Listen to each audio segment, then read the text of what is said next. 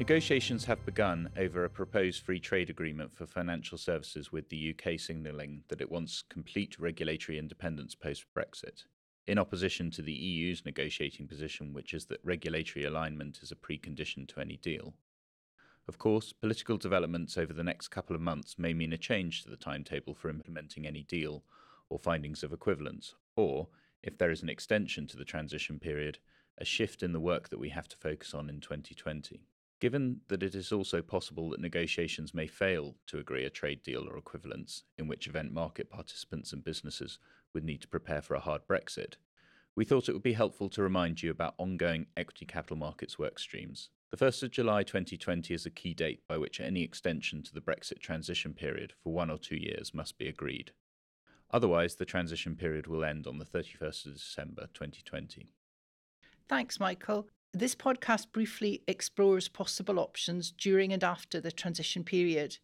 If I can quickly introduce our speakers today, we have Michael Bloch. Michael is a partner in our equity capital markets practice, and myself, Anne Kirkwood, a professional support lawyer in the same team. So during the transition period, we know that the UK is no longer part of the EU and is not a member state. However, the UK will still be treated as if it were a member state, and generally EU law will be applicable to and in the UK. This will have the effect that English law is not a third country law during the transition period. Michael, do you think that the UK's unique status in the transition period means that changes to equity capital markets deals and documentation are likely to be fairly limited in practice? Thanks, Anne. Yes, I think broadly speaking, it's going to be business as usual for equity capital markets deals and documentation during the transition period. The changes that we are most likely to see being required are those that are necessary to clarify the UK's situation, as it will no longer be an EU member state but remain subject to the rules of the EU. Ah, I see. What changes to equity capital markets documentation are likely to be required then? What particular types of document are likely to be affected?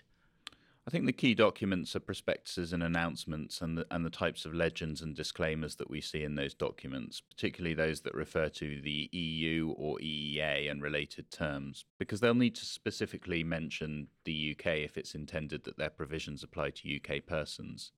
So, for example, a blocking regulation carve out or a MIFID II product governance legend should now refer to the United Kingdom as well as the EU. However, it's not possible to future proof documentation for a time beyond the end of the transition period.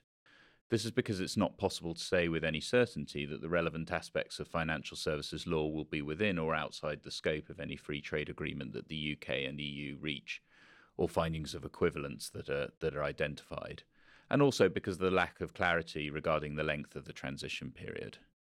So we think that documentation will need further review to reflect the nature of any future relationship agreed between the EU and the UK, and any future EU legislation or changes to existing EU legislation and regimes that become applicable during the transition period.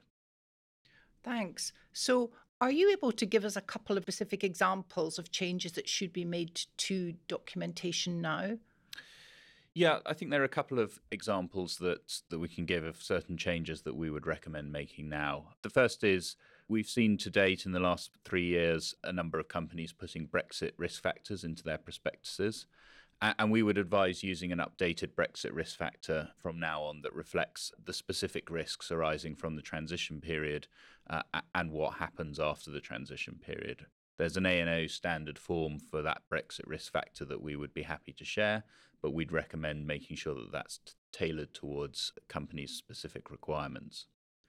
We'd also advise during the transition period using the specific form of AFME equity selling restrictions wording. A&O led the work on the AFME transition version of their selling restrictions and legends to reflect this position, and we work with other AFME law firms in agreeing that.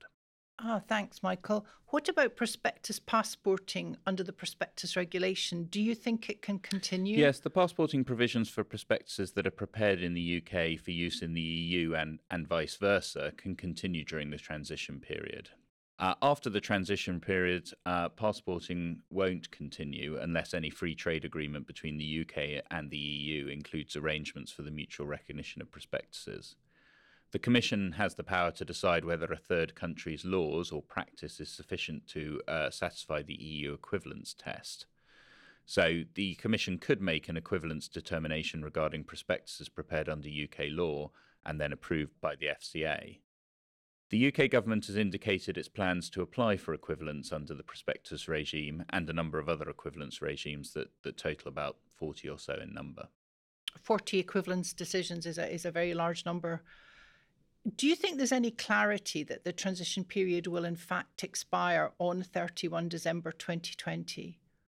So neither the UK nor the EU have uh, indicated any other intention at this stage, but I think there is still a, a lack of clarity over the length of the transition period. The timeline's likely to become clearer over the, over the coming months, particularly when we get to the July 2020 date for an extension to the transition period to be agreed. And we'll have to see how negotiations between the UK and the EU progress.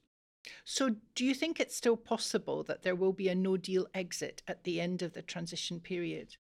Yes, if there's no free trade agreement or one that doesn't fully cover financial services or findings of equivalence for relevant laws, then there would still be a no deal scenario. We then expect to see the Withdrawal Agreement Act being amended to allow statutory instruments to be made to reflect the end of the transitional period.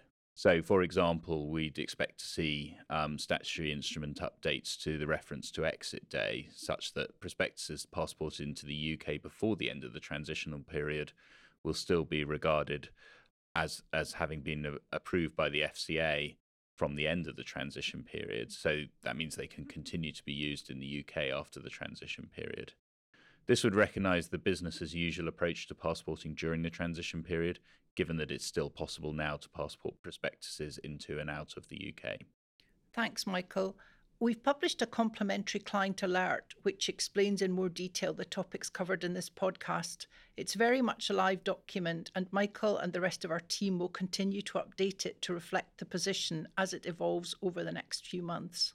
Thanks, Anne. As always, please contact a member of our equity capital markets team to discuss specific matters.